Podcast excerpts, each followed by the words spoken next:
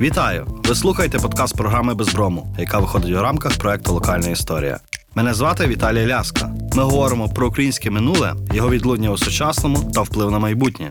Гість цієї програми Іван Монолатій, кандидат історичних наук, доктор політичних наук, професор, викладає у Прикарпатському національному університеті імені Стефаника. Іван Монолатій досліджує історію Галичини, націєтворення та державне будівництво українців у 19-20 століттях. Є автором низки книг, присвячених, зокрема, історії Зунру, українських січових стрільців, Коломиї та Станіславова. Його праці опубліковано українською, англійською, німецькою, польською та хорватською мовами.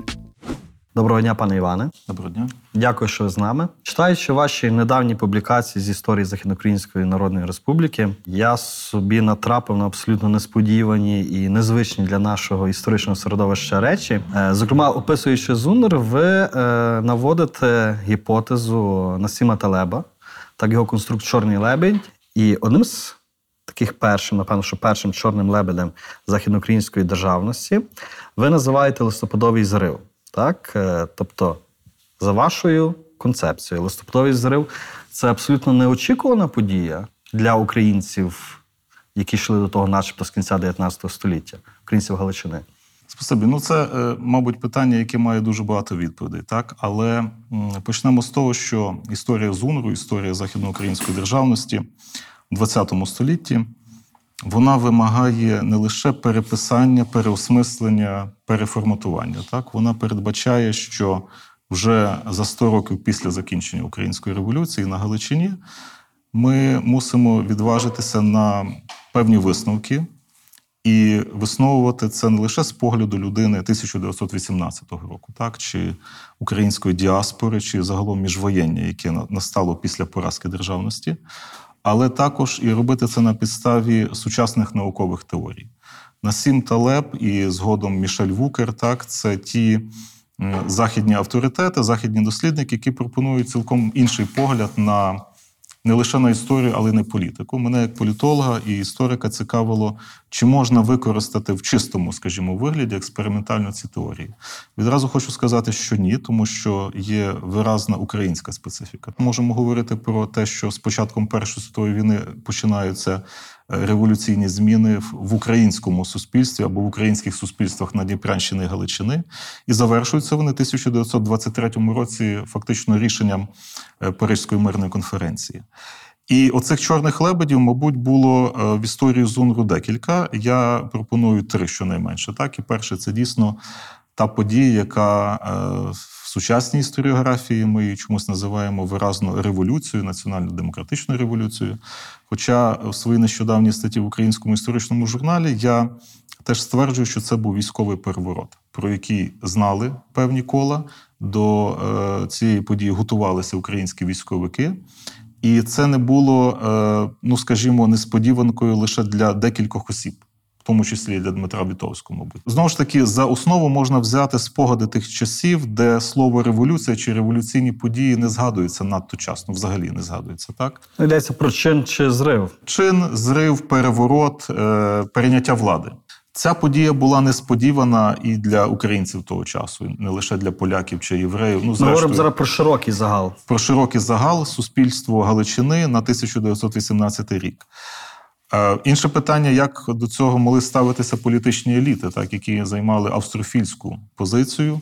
І не треба далеко ходити. Знову ж таки, згадаємо Євгена Петрушевича, який ще в липні 18-го року заявляє у віденському парламенті, що зірка Габсбурзької монархії світить високо і ясно, так і вона ніколи не зайде. І нічого не віщує лихого. Невже за декілька місяців настало таке умовне прозріння, так чи розуміння того, що треба творити власну державність? Чи це не сума всіх зовнішніх і внутрішніх факторів, які склалися не лише у Габсбурзькій монархії, але зокрема і на Галичині в той час, коли фактично до е, такого вже активної фази латентного польсько-українського конфлікту чи українсько-польського конфлікту дійшло насправді так і виявом стала.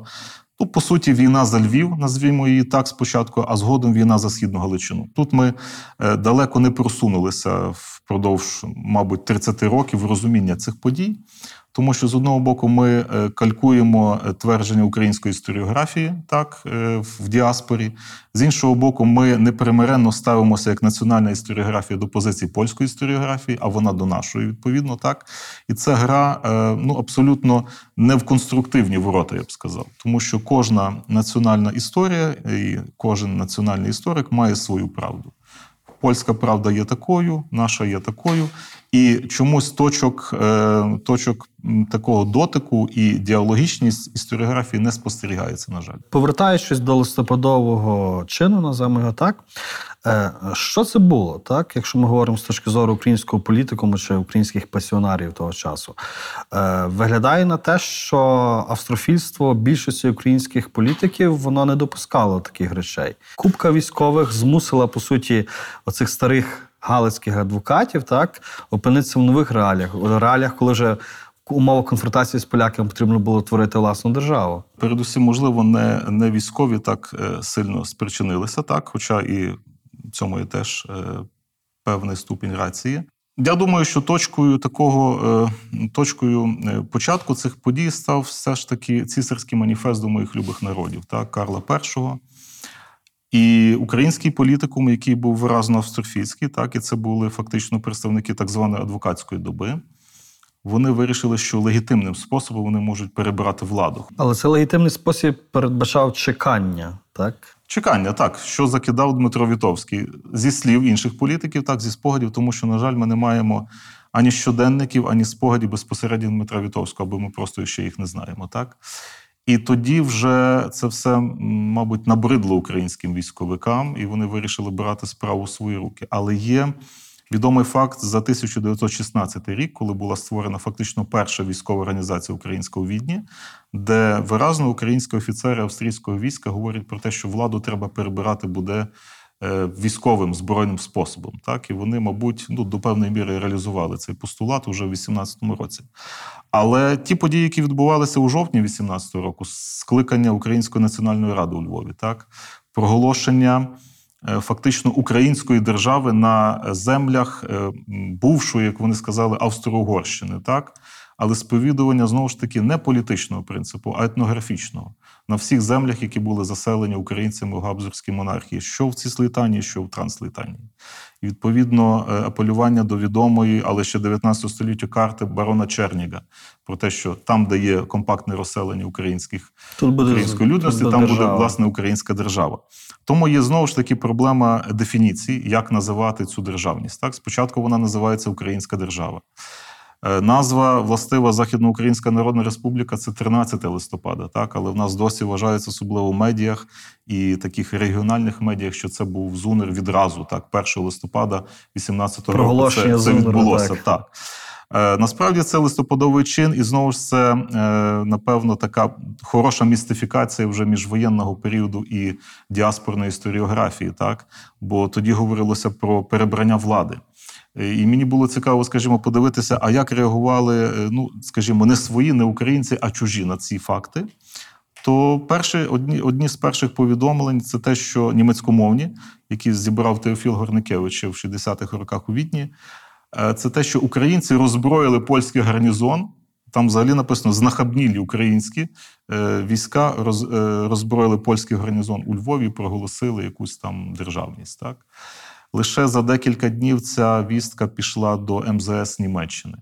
Тобто е, виглядало, що це було дуже кволо. Можливо, всі сподівалися, що це якась така мала міська війна чи якийсь такий конфлікт, який відразу завершиться. Таке локальне щось. Локальна, локальна якась війна за місто чи локальна війна за, за певні ресурси. Але е, знову ж таки, я би е, відстоював ту тезу, що фактично і повстання ЗУНРу, і е, згодом ця польсько-українська війна вони стали фактично активною фазою конфлікту, який спостерігався в Галичині вже починаючи щонайменше з початку ХХ століття. Так, це і політичні вбивства, це е, дестабілізація е, в, двосторонніх відносинах так, політичних еліт. Все це, мабуть, дійшло вже своєї фази кипіння. А як ці австрофіли на кшталт Петрушевича чи Левицького відреагували на листопадовий чин? Ну, І треба на, і на цю владу, яка їм впала до ніг чи до рук? Ну, влада, можливо, не впала. Це був такий несподіваний ефект так, того, що вони робили, і більшою мірою робили військовики. Е, Чи вони сприйняли це так, якби ми сприймали е, нам сучасні події, ми не знаємо, так? Але знову ж таки, де вони були в той час, ну, більшість з них не була у Львові. І це знову ж таки запитання. Е, Частина з них була очолила так звану делега... віденську делегацію Української національної ради, мовляв, для того, щоб вести перемовини, консультації з е, віденським урядом чи імператорським двором. І знову ж таки, е, галицькі політики, їх не можна ще повною мірою назвати галицько, навіть українські політики. Так вони озиралися на відень. Оце бажання озиратися на якісь чужі метрополії, чи то на Варшаву, чи то на Відень, чи на Санкт-Петербург, воно завжди було такою е, поганою, поганим тоном українських політиків того часу. Я думаю, що до певної міри ці, ці фантомні такі болі, назвімо їх, вони відчутні і в нашому політикумі сучасному. Так? так. Тому що в багатьох випадках е, ці політики не були самостійні. Оце їхнє так зване прощання з віденством, так як я кажу в одній зі своїх статей, воно було дуже трагічним і дуже болючим. Ніхто не міг в це повірити. Всі вважали, можливо, це буде дуже короткочасна річ. А можливо, все відбудеться е, дуже е, гладко, і буде все ж таки проголошена автономія Галичини і окрема східна частина Галичини Українська, так. українська, західна польська. Так, оце від- відомий такий шаблон, про який постій- на якому завжди напевно ламають списи історики, не лише історики. Е, Однак ситуація була набагато і реальність складніша, ніж здавалося, так? Бо можна було проголосити і рівноправ'я націй на Галичині, так? І те, що ми сприятимемо національним меншинам, хоча меншини, як на мене, е, що польська, що навіть єврейська відреагували спочатку дуже пасивно на такі речі. Так, польська згодом дуже активно, це вже польське підпілля, так? І стріляння по суті в спину е, і українським воякам у Львові, і не лише у Львові, і дестабілізація ситуації. Єврейська громада займає взагалі дуже пасивну е, з відомих причин позицію нейтралітету. Але ще б не допомогло в У Львівському погромі Так. так, е, 18-го року. Тобто, оцей, е, оцей фантом е, австрофільства і бажання, що за тебе хтось буде щось робити, і можна відсидітися у Відні, так, коли твориться держава, ну бодай у Львові, де е, фактично Львів стає такою першою столицею тимчасової західноукраїнської державності. Але знову ж таки. е, Відхід військ, відступ Галицької армії вже наприкінці листопада е, показує, що, на жаль, і інституційно, і в ресурсному сенсі неможливо було утримати так, утримати проголошену державність. І знову ж таки, чи було розуміння в елітах? От можу згадати Кирила Трильовського, який кілька днів повертається з Відня через різні там перешкоди. І здавалося б, ну в нашому розумінні він мав би поїхати до Львова. Він їде до городка, потім він їде у старе село, а зі старого села він їде до Ходорова і до Коломиї. Такі вакації своєрідні. Так, і така пасивність його і просто межує з державною, мабуть, зрадою. Так, коли Українська національна рада ще засідає у Львові, Кирило Трильовський чомусь опиняється Коли в Коломиї. точаться бої з поляками. Так. Так. Але тут ще цікаво, знову ж таки, ми говоримо про старих політиків, але говоримо про і нових політиків, потенційно, потенційно нових, так які могли вирости з того військового середовища. І тут на цю роль ну, просто прекрасно надавався Дмитро Вітовський. Так, ви називаєте його регіональним гігантом цієї західноукраїнської революції, можемо так сказати, чи перевороту. Але Вітовський, який фактично очолив листопадовий зрив, ледь на другий день самоусувається від важливих процесів, що в війську, що в політиці.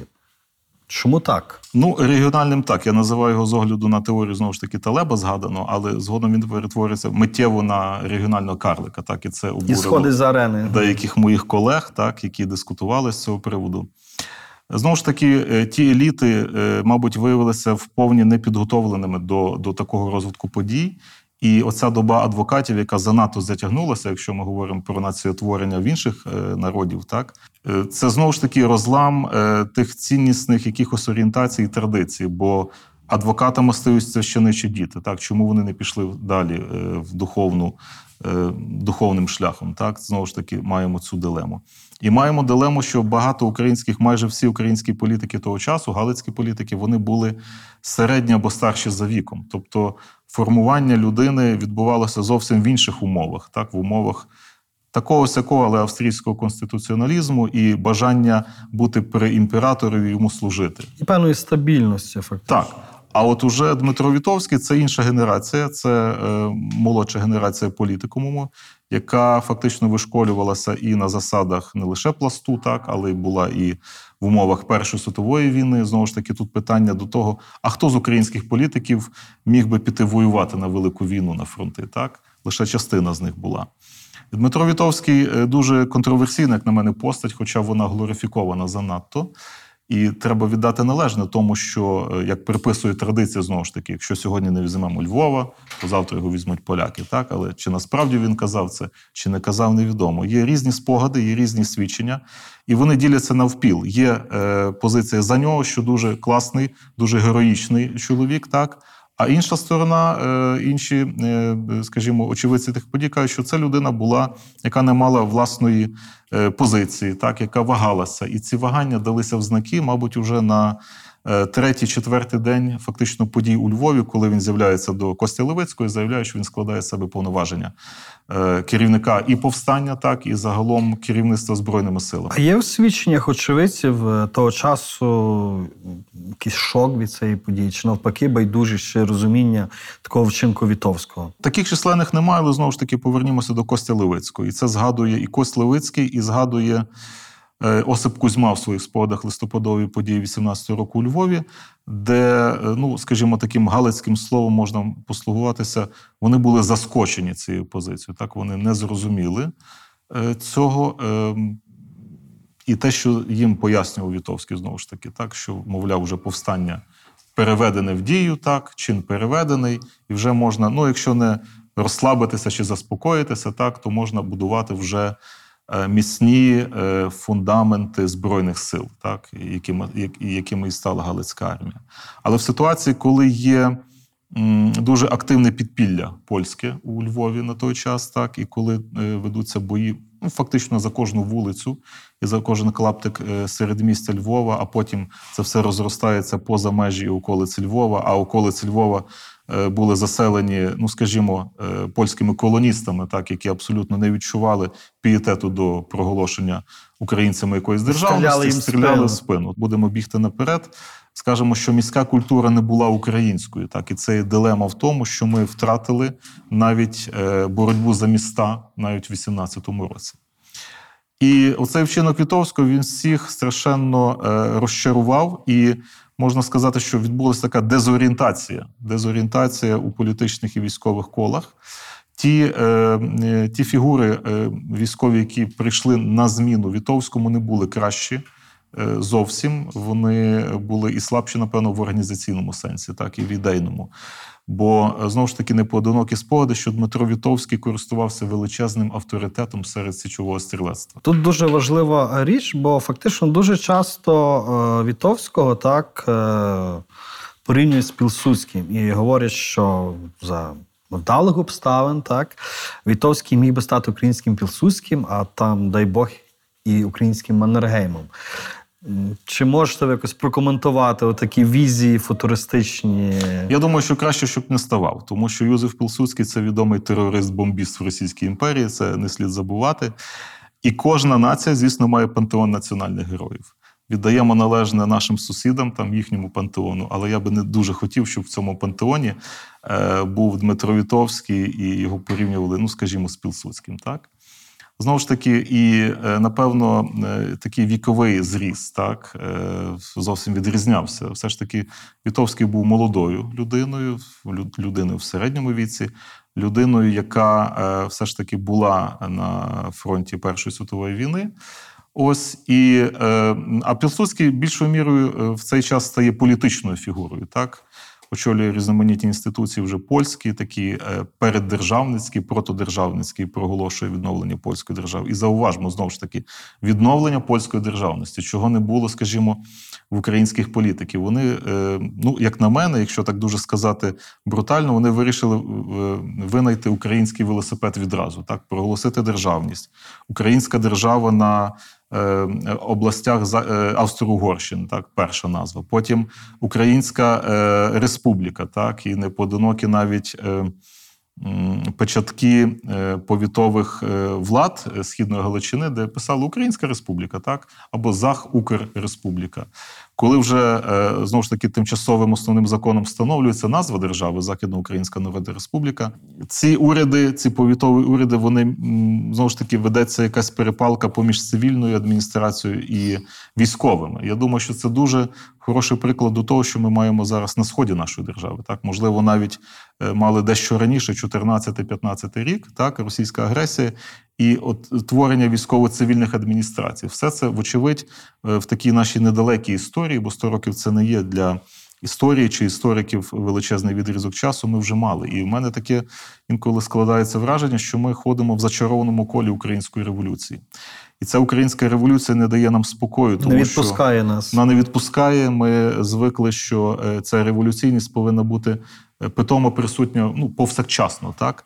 А говорити про державотворення, про за- за- закладення певних підвалин державності, так, і атрибутів тієї держави, ми чомусь про це забуваємо. Якщо говорити про атрибути держави, атрибути сили держави, знаю, що ви в дослідженнях ЗУНРу залишаєте концепцію американських дослідників Джона Стоєсінгера і Вайна Ферріса, які говорять про державу з точки зору сили і атрибутів. Це є географія, це є національні еліти, це є корисні копалини, це є військо, е, фінанс, е, інші інші речі і ідеології. От наскільки е, ЗУНР в тому руслі ми можемо проаналізувати і спробувати окреслити її потенціал.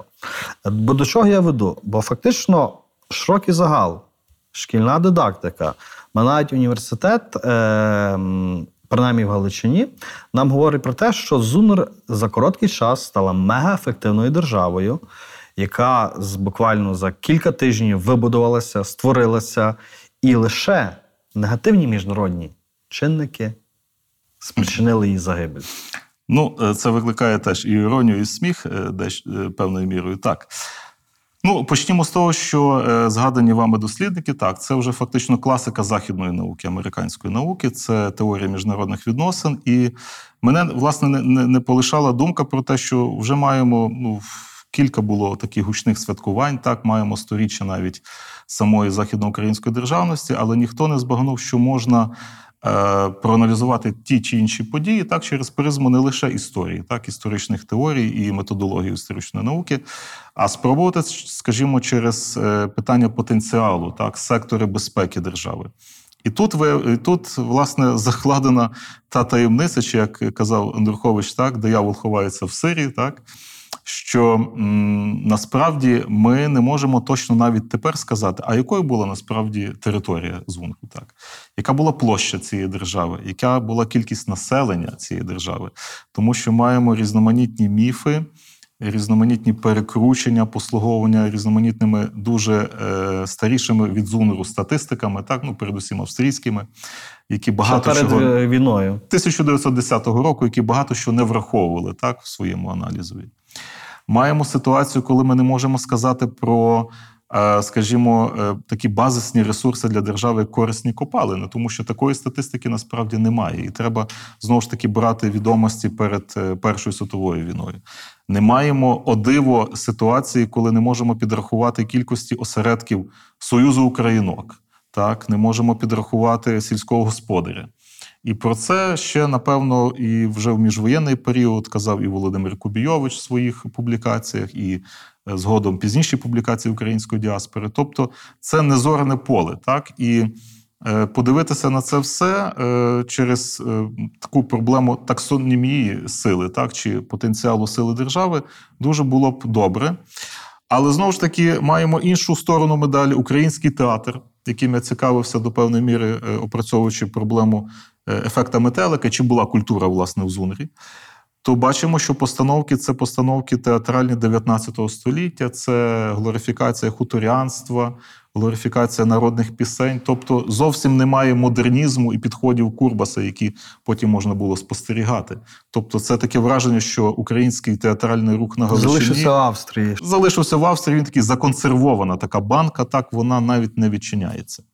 Тому є дуже багато проблем, про які чомусь не воліють говорити ані професійні історики, ані в школі, так, ані у е, університетах, так, ані серед, е, скажімо, академічних вчених ну, в академічних Тобто, чи установах. правильно я вас розумію, що, умовно кажучи, внутрішній потенціал галицьких українців е, станом на 18 рік е, він не дотягував до рівня власної держави. Ну я не знаю, чи Якщо ми так говоримо про природній шлях, певний Про природній шлях, чи можна так е, ставити питання руба, так? Чи, чи вони дозріли до цього?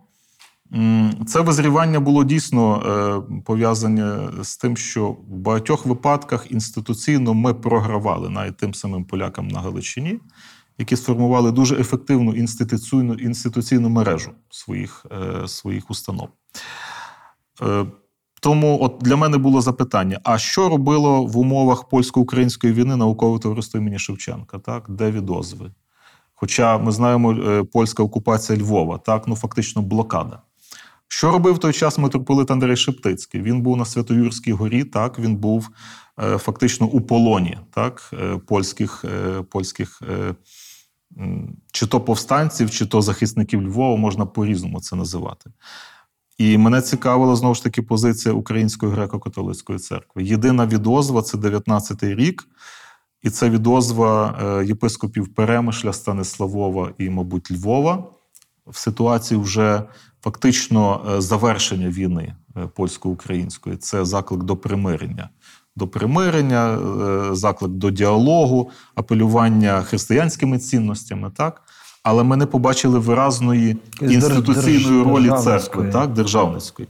Натомість є інша знову ж таки сторона медалі це полові духовники Галицької армії. Це люди цілком свідомі, що вони борються за українську державність, що або ми, або вони. Це люди, які помирають час від часу, так або гинуть на, на фронті. Це люди, які е, виконують свою душпастерську роботу в дуже важких умовах, не лише фактичної війни, але і е, епідемії різноманітних е, хворіб, так знову ж таки, іспанка, туберкульоз і багато інших речей, які ну, ніде не поділися в той час. І це вже інша сторона медалі, дуже така блискуча, я би сказав, яскрава сторінка діяльності церкви. Натомість до очільників церкви в мене ну, особисто будуть запитання, так, чому так відбувалося. Можливо, є на це пояснення досить е, ґрунтовні, а можливо, їх немає просто. Якщо говорити про військову сферу, так військове будівництво і створення Галицької армії, наскільки е, вона відповідала тим реаліям українсько-польської війни? Наскільки це було будівництво ефективне? Ну, мабуть, провідниками війська е, ставали випадково, я би сказав, в більшості випадків, так. І це не була е, цілком вишколена чи спланована акція. Це люди, які мали, е, можливо, досвід е, боїв на фронті, так, але ніхто не вчив їх воювати в містах. І, можливо, в цьому теж одна з таких мікропричин поразки Галицької армії і поразки взагалі військової справи в битві за Львів. Мені здається, що в багатьох випадках ці військові вони сповідували е, дещо відмінні від е, кадрових офіцерів е, позиції чи принципи. І все вирішувалося, напевно, більшою мірою, ну, скажімо, актуальністю тієї чи іншої події, військової чи не військового сенсу. Це і відступи, це поразки, і це, напевно, все ж таки конфлікти всередині е, Галицької армії, які, які відбувалися. Так? Знову ж таки, якщо підемо далі, то це вже ситуація, коли Галицька армія переходить за збруч, так, і це вже фактично трагедія фіаско Галицької армії. В багатьох випадках не військового характеру, а А характеру організаційного, політичного, впливу е, не галицьких політиків чи галицьких еліт, а дандіпрянців. І це знову ж таки е, в багатьох випадках використання хоча це теж не доведено, але про це час від часу говориться і в останніх публікаціях бактеріологічної зброї. Так, це відома історія про оці е, нещодавно віднайдені поховання в Вінниці, так, Галицької армії.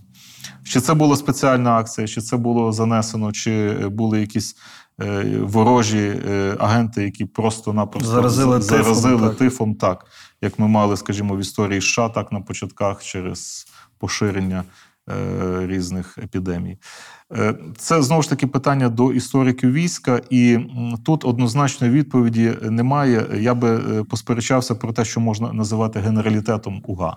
Так, дуже е, кілька років тому, скажімо, е, відомий львівський історик Микола Литвин і колеги вони ну, якби запровадили таке поняття, так, генералітет УГА. Але хоча я сумніваюся навіть на своїх скромних розуміннях, що генералів УГА таких питомо власних не було. Якщо ми говоримо про національні еліти того часу, так е, знаєш, що ви їх порівнюєте з таким собі зоосадом, так.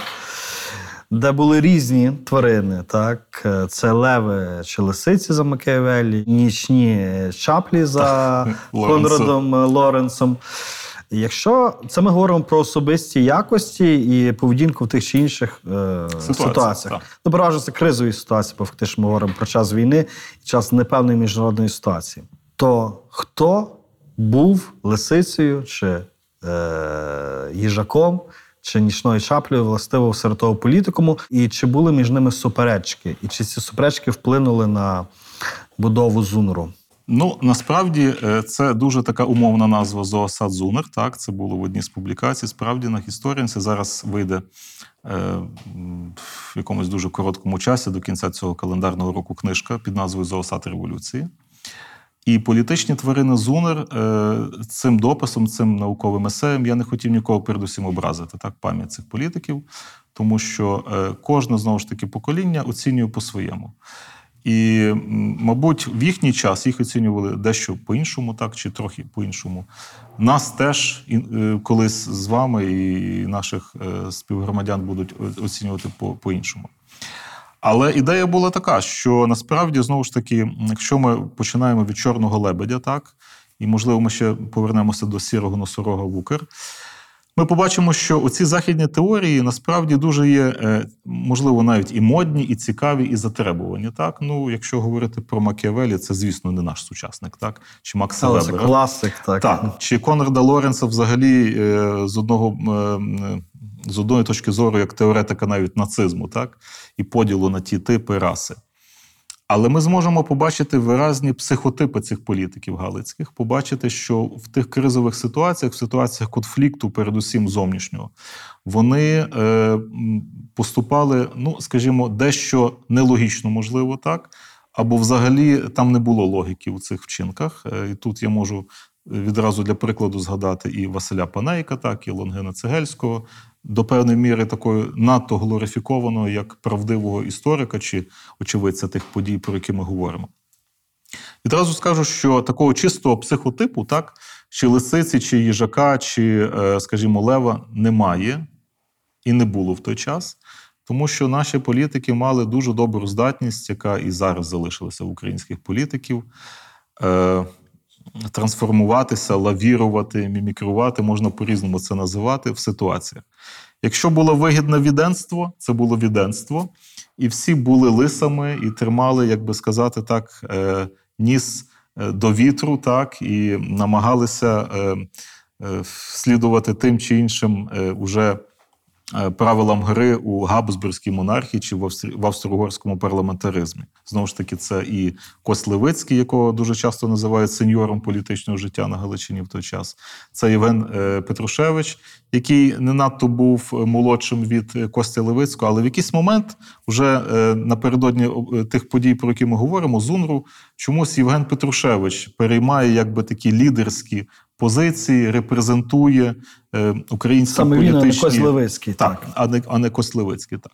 Хоча маємо і е, формування першого уряду ЗУНЕР, і далі вже так, коли ведуться якісь такі розмови про те, а хто має очолити те чи інше міністерство. Я вже зараз так е, дослівно не пригадаю, але була одна з нарад.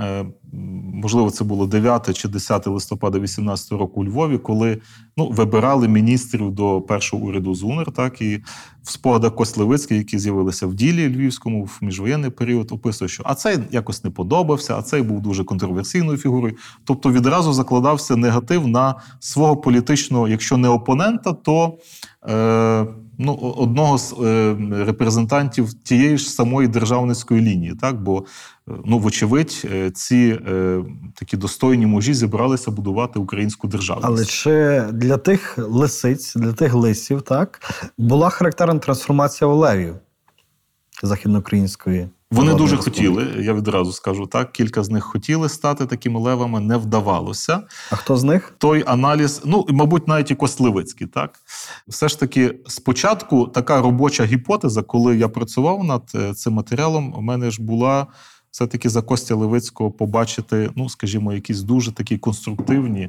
е, кроки державотворення. Натомість я побачив, що в багатьох випадках е, відбувався, як би зараз сказали, перерозподіл повноважень. Так? Що цим я не буду займатися, так, а цим будуть займатися інші е, е, відомства так, чи міністерства. І в цьому сенсі дуже нашкодила позиція Лунгена Цегельського, який описує ці події, так, і описує їх занадто жорстко з позиції власного я, так, що лише було так чи не так. Тому в діаспорі ми маємо таких кілька публікацій, щонайменше дві, які е, говорять про відверту брехню, так або маніпулювання фактами про ті чи інші події. Бо ситуація була досить складною, якщо візьмемо навіть до уваги спогади Андрія Чайковського, чорні рядки, так, спогади комісару Зунру, де він описує дещо іншу таку тональність взаємин поміж місцевою владою, репрезентованою в багатьох випадках місцевими людьми і вже тимчасовими столицями, чи то Станиславовим, чи Тернополем, чи на самих початках Львовом. Е, Ця трансформація вона ледь помітна, і в багатьох випадках е, вона ще пов'язана з тим, де власне в якому е, місці перебував той чи інший політик, якщо говоримо про політиків чи військовики. Знову ж таки, я аналізую і Дмитра Вітовського, і Мирона Тернавського, і Євгена Коновальця. Так я бачу, що в багатьох випадках ця позиція була дуже двояка, так. Бо про Коновальця можемо дуже відносно говорити, тому що він на Галичині в той час не був, був в Києві, але відома його позиція щодо, е, ну скажімо, е, надання військової допомоги галичанам буквально на початках листопада 18-го року, коли він сказав, Україна тут, а не у Львові. На Львів через Київ, так? Так. І оце знову ж таки, оцей конструкт він в багатьох випадках дається нам в знаки вже через 100 років навіть. Тому е, я можу сказати, що в багатьох випадках була інша ще ситуація, коли оці політичні тварини Зунру, вони вже по своїй смерті чи загибелі, так, чи такої трагічної смерті, як Дмитро Вітовський, Політичні, так. вони стають політичними фігурами іншого штибу, чи то майже левами, так насправді, от е, таким левом, як на мене, вже по своїй смерті стає Мирон Тернавський. Е, Дещо інша ситуація з Дмитром Вітовським після його загибелі. Так той самий вже згадуваний Кирило Трильовський пише е, дуже таку пафосну е, е, статтю у місцевій газеті в Станиславові, де називає його, мовляв, перший герой республіки. Майже можемо так нав'язати такі якісь інтертекстуальні нитки до французької революції, що от нарешті ми маємо мученика, так? І це теж сприймати треба е, з певною, е, напевно, часткою іронії і розуміти ситуацію, в якій писав і Кирило Трильовський, так, і в якій ситуації перебував і уряд, і еліти. Тому що насправді був виразний конфлікт, напевно, і поколінь, і ідеологічний конфлікт. Тому що за багатьма оцінками е, і діяльність уряду ЗУНРу, там було насправді кілька урядів, так, і діяльність Української національної ради як парламенту тієї держави, вони були, ну, якщо не виразно, то просоціалістичні. Так? І це дуже цікаво, тому що велася якась така негласна боротьба з церквою. Все відбирали від церкви. Не була переведена до кінця а- аграрна реформа. Так. Ми говоримо фактично про, вже про зоунер. Так? І, тут, і тут є проблема знову ж таки: а що була властиво зунер, а що була Західна область? Так? Так, і це не тут було питання впливом Української Народної Республіки. Мабуть, що так, отих соціалістичних експериментів і тих еліт, які не сприймали ані приватної власності на Галичині, а не взагалі не намагалися зрозуміти ту роль і місце греко-католицької церкви в цих процесах, яка була.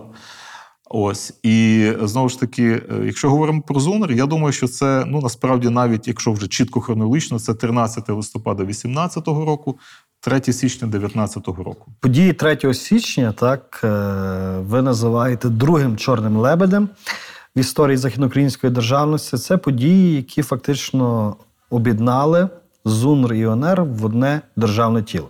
Чи мали об'єднати? Так? Я би сказав, що мало побіднати, але в тому є і вся проблема. Бо візьмімо, скажімо, спогади Осипа Назарука, який просто прямо так і теж безапеляційно і дуже категорично говорить про те, що це була вже фактично е, поразка галицької державності і бажання перекласти галицькі проблеми на плечі надніпрянців. Тобто галичани не були соборниками в такими відвертими України, так? Я думаю, що більшою мірою йшлося про військову е, і технічну допомогу, яка могла дорівнювати тому, що ми, мовляв, все ж таки об'єднаємо дві частини України, але в дуже химерних обставинах, так? Тому що згадаємо переступний договір у Фастові. 1 грудня. 1 грудня 2018 року, коли фактично ця угода підписується з заколотниками проти гетьмана. Ще цілком реально існує гетьманська держава, Так? чи українська держава Павла Скоропадського легітимна. В цей момент, ну ми би зараз сказали, сепаратисти чи просепаратистські елементи у вагоні. Е, відома та теза у вагоні директорія під вагоном територія, так, хоча б пізнішого часу, вони підписують якби протокол про наміри. Так? Ну, в багатьох випадках, якщо дуже бруталізовано, але тут я буду звинувачений всіма моїми сучасниками, можна, е, ну скажімо сказати, е, така ситуація цілком подібна до оцих сепаратистських ДНР ЛНР, так? Що ми, мовляв, щось там підпишемо. Коли легітимна влада у Києві, столиці держави, е, столичність Києва ніхто ніколи не ставив під сумнів. Відбуваються якісь такі попередні домовленості, що, мовляв, ми об'єднаємося. Так? Але об'єднаємося на тих чи інших умовах, і якщо і коли вже трудовий конгрес, як репрезентативне тіло цілої України затвердить оці Аж, оці- по суті, за оці два кроки. місяці. Так. Хоча теж була е, дилема е, трудового конгресу, коли він вже завершувався, більшовики підступали до Києва. Так маємо дуже багато спогадів. Свого часу були надруковані літописи червоної калини. Так, агонія влади і взагалі нерозуміння того, що відбувається. Але маємо дуже гарну картинку, так, соборницькі устремління, прагнення, і це не є якесь українське ноу-хау, як на мене, так? Бажання доєднання і об'єднання власне в єдиній державі властиве ну, поважним націям і політичним А хто вперше, галичани чи надніпрянці, заговорили про акт злуки? Про потребу злучення е, в єдину Е, державу? Мені здається, що вперше заговорили все ж таки галичани, і відразу у перших документах, е, які досі нам відомі сьогодні, документах ЗУНРу, це фактично перші сесії ще львівського періоду Української національної ради, так? де виразно говорилося про те, що треба об'єднатися. Але знову ж таки є багато е, таких кумедних е, моментів, які описують безпосередньо учасників події чи їхні щоденникові записи. Ну, скажімо, засідання Української національної ради ще жовтневе, 18-19 жовтня 18 року у Львові в Народному домі. А це було фактично така нарада чи зустріч всіх українських е, послів, депутатів віденського парламенту, які приїхали на той час до, до Львова. І коли піднімалося питання, знову ж таки, ще там, навіть раніше, про що ми говоримо, е, про соборність і якусь майбутнє об'єднання, то це лише заявляли соціалісти, галицькі соціалісти. Так? Коли цьому заперечив Євген Петрушевич із спогадів одного з учасників подій, який був тоді на трибуні, і сказав, що зараз нас заберуть австрійські жандарми до тюрми за це, за такі заклики сепаратистські. То е, один з учасників тих подій, соціал-демократ, е, описує, що я підійшов до трибуни, скинув Євгена Петрушевича з трибуни, і так ми розійшлися. Ось бачимо, що рівень е, політичної культури був досить низький, як і зараз в парламентарів. І тому оці ідеї вони витали, вони озвучувалися, але це була, як на мене, тоді меншість, яка озвучувала такі вимоги, що, мовляв, нам треба об'єднатися з Україною. Ну, знову ж таки, перша поїздка навіть Осипа Назарука, його відома праця Рік на великій Україні. Вона не лише про е, бажання військової допомоги, так і організаційної. Це бажання нав'язати контакти навіть в той момент, коли він прибув вперше, напевно, до Києва. Це бажання нав'язати контакти з гетьманським урядом. Якщо ми говоримо не про е, символічні наслідки акту злуки, зокрема з кута зору сучасника, а про цілком реальні політичні наслідки, так як це вплинуло на дві держави, з'єднані в одну в, в одну? Ну, мені здається, відразу хочу сказати, що е, однієї держави знову ж таки не було навіть після вже е, закріплення е, ідеї соборності на Софійському майдані, чи навіть на трудовому конгресі. Її не було в реальності, чи її не було в головах політиків? Її не було і реально, і не було в усвідомленні тогочасними елітами, хоча багато для цього робилося, це правда. Особливо на місцях, якщо взяти періодику тих часів, то відразу побачимо і залучення автури е, Надніпрянської, залучення надніпрянських поетів, які писали про єдину державу, про те, що треба нам якось об'єднатися, так, наші спільні зусилля. Але об'єднатися заради чого, власне, е, було дилемою для галичан, тогочасників наддніпрянців. Бо вороги були різні. Вороги були різні. Е, Одні не хотіли, ну скажімо, мати справу з ворогами е, Інші. іншої сторони, так. І не були вони зрозумілі, так і тому вже в е, період такої більшовицької України і совітізації України, так е, фактично на початку 20-х років, з'являється дуже багато публікацій галичан, які опинилися е, якийсь момент е, в, е, в совєтській Україні, про те, що мовляв, все було погано, панська Польща, а потім прийшли пани і називають тими панами і Трильовського, і Петрушевича. Тобто, ну така класова боротьба ідеологічна. А знову ж таки, якщо повернімося. е, Виразної об'єднавчої тенденції не було, як на мене, так і кожна, кожна з частин єдиної по суті держави займала свою позицію. Це видно дуже виразно і в міжнародних справах, так які фактично, ну частина дослідників називає, що е, всупереч е, всьому все було гаразд, демократизація суспільства, будувалася держава, лише зовнішній чинник вплинув на, на фактичну втрату державності. Я думаю, що в багатьох випадках оця е, така дуже бажана окремими політиками самостійність вона далася в знаки. Тому що, скажімо, візьмемо Галицьку делегацію на Парижській мирній конференції, яка була цілком автономним тілом, і в багатьох випадках на яку ніхто не звертав уваги, так зі спогадів очевидців і свідчень їхніх, так були перипетії між ними. А потім з'ясовується, що частина з наших відомих політиків не знала жодної іноземної мови, крім, скажімо, німецької, так що е, не послуговувалася мовою дипломатії тогочасною французькою мовою. І е, що найцікавіше, що людина, яка яку не запідозриш у симпатіях до Петрушевича, е, Арнольд Марголін, відомі праці Антанта, Антанта і Україна і політика Антанти.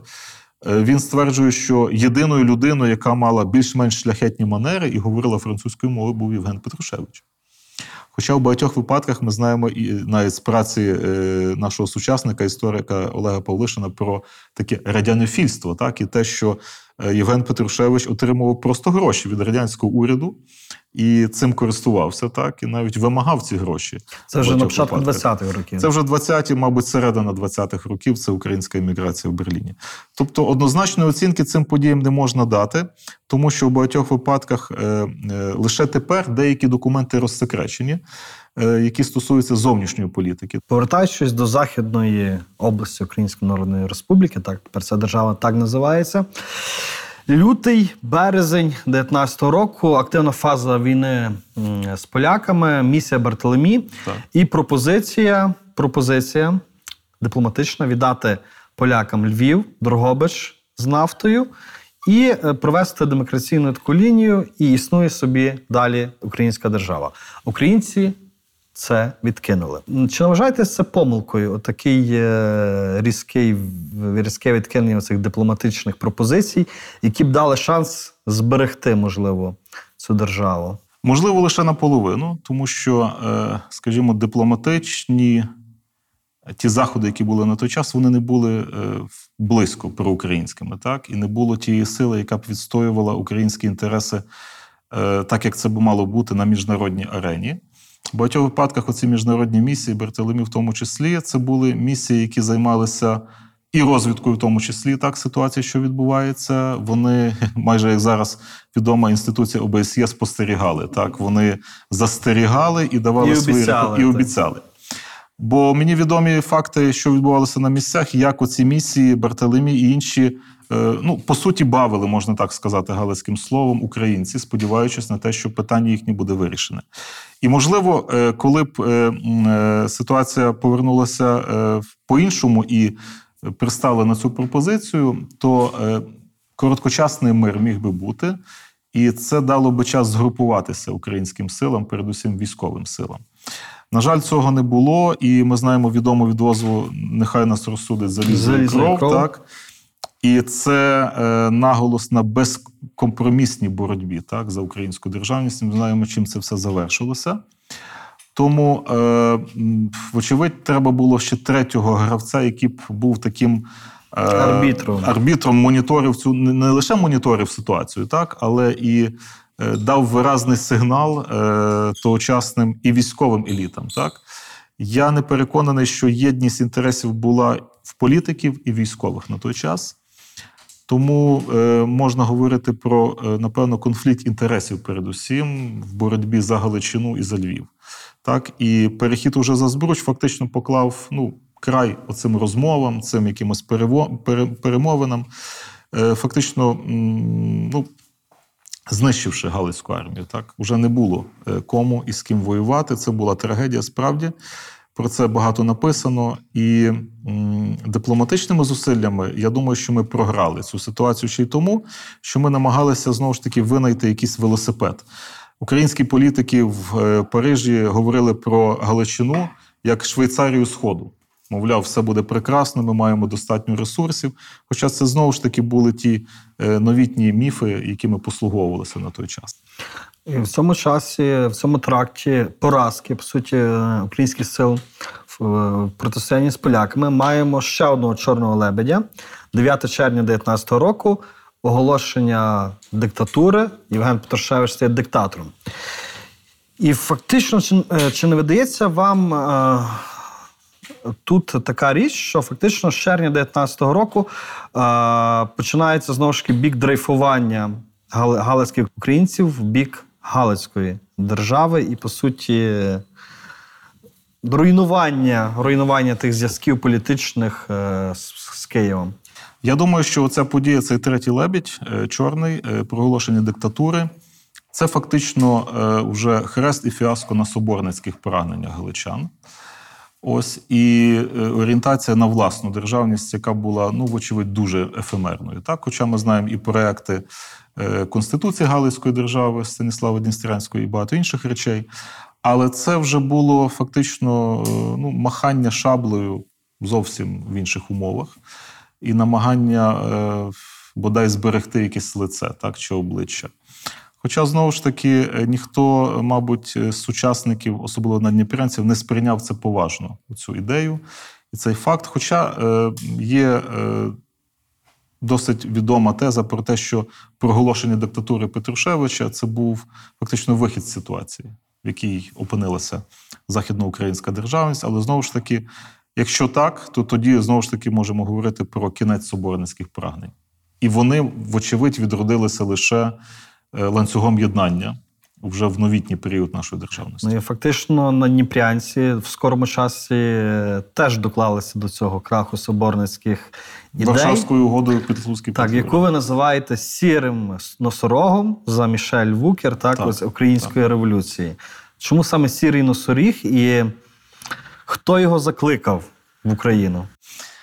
Ну, е, чому сірий носоріг – це питання, напевно, до Мішель Вукер, але е, теорія теж дуже е, подібна, хоча відмінна від чорного лебедя та леба.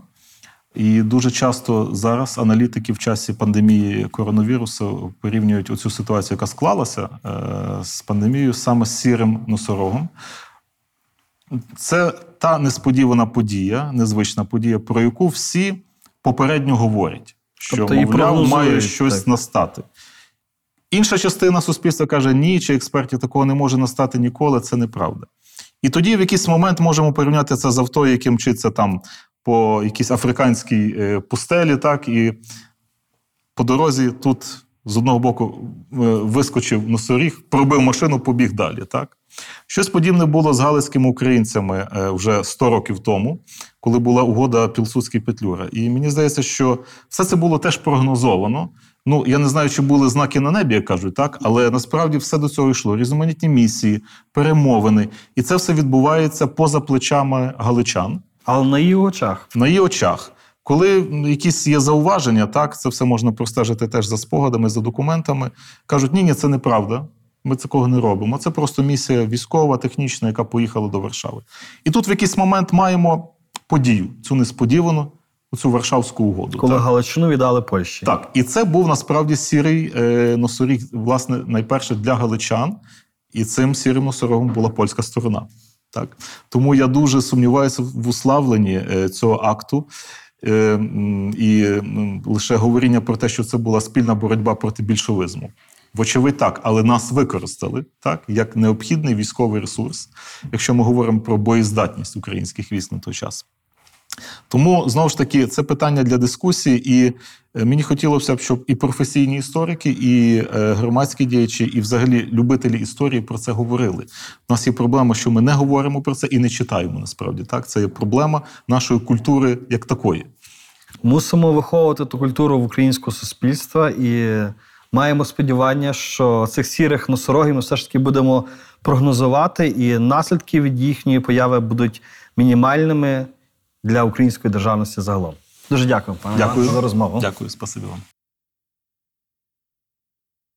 Пане Іване, який історичний міф, на вашу думку, найбільше шкодить сучасній Україні? Міф, напевно, про українців-хліборобів і націю, яка лише сіяла гречку чи гречку сіяв, мирну націю. А яка е, ключова подія української історії, яка змінила хід нашого минулого і, можливо, сучасного? Ну, передусім, повстання Богдана Хмельницького. А хто з українців відіграв важливу роль в минулому, але ми про нього або взагалі не говоримо, або дуже мало говоримо. Дуже мало говоримо про Романа Шухевича, його роль в державотворенні, а занадто багато говоримо про Степана Бандеру. Продовжіть, будь ласка, фразу Історія важлива, тому що Вона нічого не, не навчає. е, за Володимиром Винниченком українською історію неможливо читати без брому. От наскільки цей стереотип нації жертви визначає сучасну Україну, і наскільки він може визначати майбутнє України? Нам треба позбутися цього брому, так, е, викинути його взагалі. Бо він надто шкодить, але є тенденція до того, що ми і е, позбудемося цих, е, цих негативних моментів, тому що треба тверезо дивитися на власну історію. У нас були і помилки, і перемоги, у нас були негідники, але в нас були і герої, яких треба шанувати і знати.